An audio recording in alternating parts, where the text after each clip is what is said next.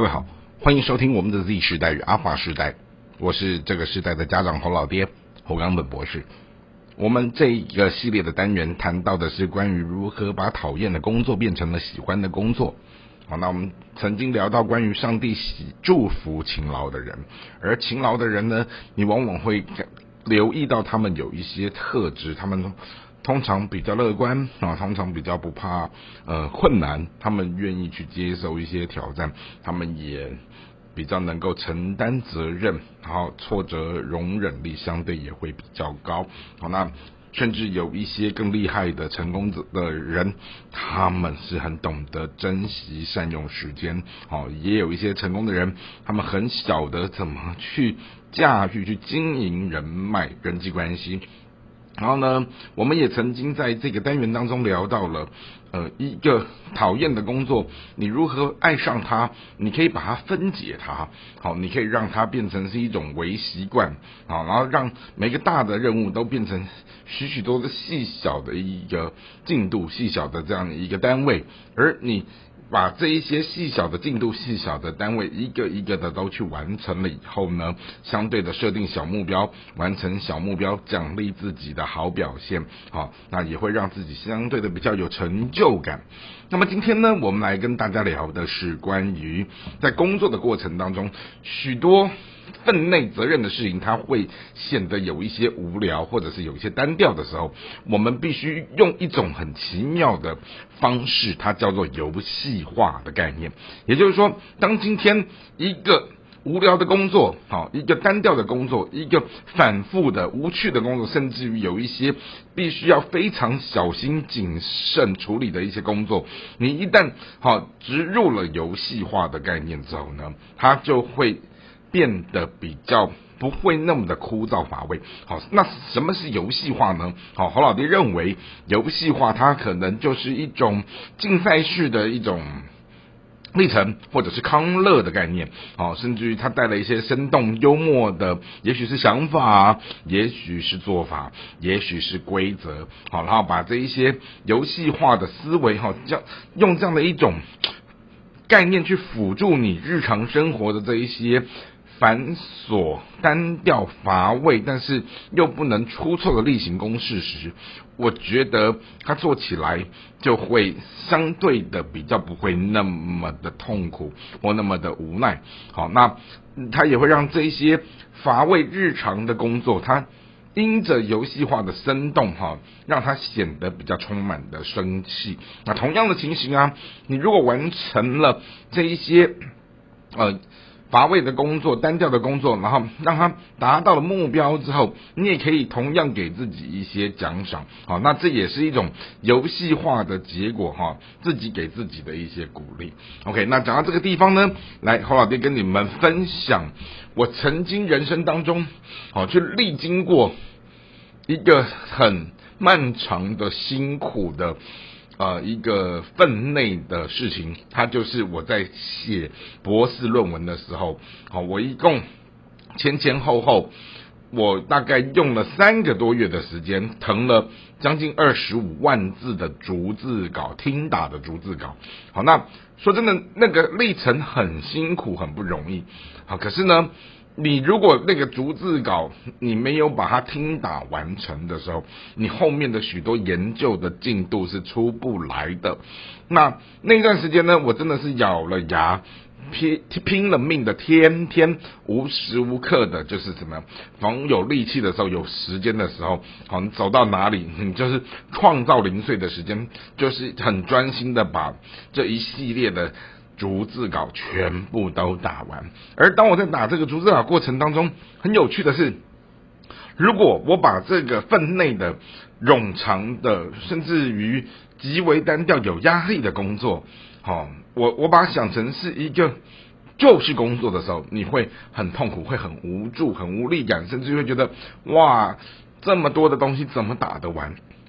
但是。我把它设计成像是那种什么电动玩具破关的游戏，啊，我就把我当时印象中我有三十几个访谈者，然后他们大概分成六个类型。好，那六个类型三十几个访谈者的时候呢，我就好假设有六个大关，好，然后只要一个大关破了，我就会觉得自己有成就感。然后六个大关渐渐的全破了以后，特别是好，当你看到可能三十几个访谈者访的逐字稿写超达到超过一半的时候，就会越来越有力气，等于说你整座山已经爬过了一半了以后，好，然后剩下就是上山的路走完，下山的路相对不就比较愉快轻松吗？好，那等到了越到后面的时候，你就会越有精神，越有那一种想要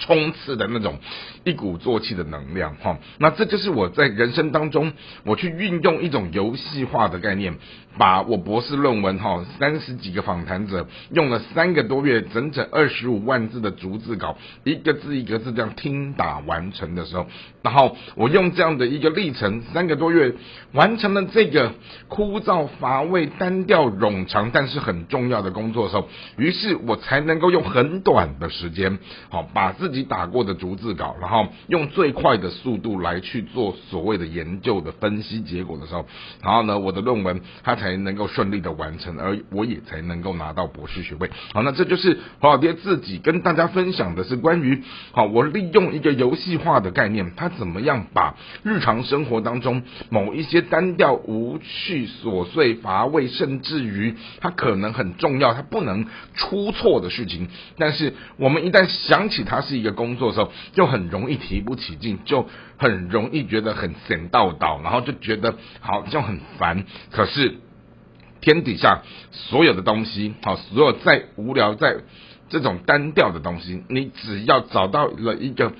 很好玩、很生动的一种想象的方式，或者是一种经过规则设计师的东西，让这一切的东西带入了那种所谓的竞赛啊、康乐啊，哦，甚至于幽默啊、综艺啊这一种结果的时候，好，然后你就会觉得说，哦，原来游戏化的东西放在这里面的时候，它其实会帮助我们把一些日常琐碎、反复、单调、无聊，甚至于有高难度，然后你不能出错的事情，我们怎么样用？一种相对驾轻就熟的方式，好，然后我们用一种乐在工作、乐在其中的方式，好，结合我们的什么行动力以及我们的想象力，让这个些事情，好，在一个工作的当中，我们好像也在玩乐，好，在玩乐的当中工作的时候，你相对的就会觉得这一切就有一种所谓的心流，就会有一种满足，哦，就不会觉得，好，在这个过程当中是很。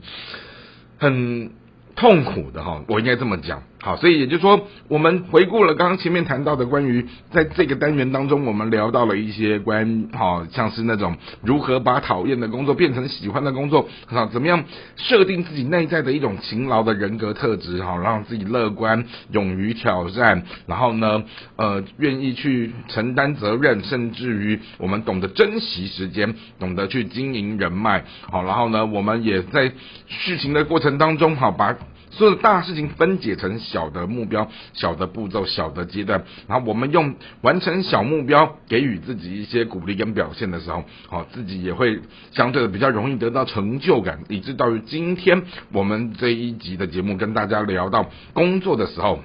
我们用一种游戏化的方式，让自己玩起来，让自己动起来，好，然后让自己在这样的一个分内必须突破，甚至必须完成的这些单调、琐碎、无聊，好，甚至于是好。高难度，好，甚至于有一些痛苦的事情的时候，我们结合的这些竞赛、康乐、幽默、生动的想法、做法、规则，好啊，辅助自己，好，用一些想象力，好，用一些所谓的行动力来辅助自己，把这一些一步一步的完成的时候，你就会有成就感。好，那这就是我们今天的节目。我们下一集要来和大家聊到的是关于每一个人的。天分，他如果扣连上了一份工作的时候，他其实就会产生了一个宝贵的天命。那到底天命是什么？我们如何在我们生命当中好找到我们来到这个世界的天命？这是我们下一次要和大家分享的主题。我们的 Z 世代与阿法世代，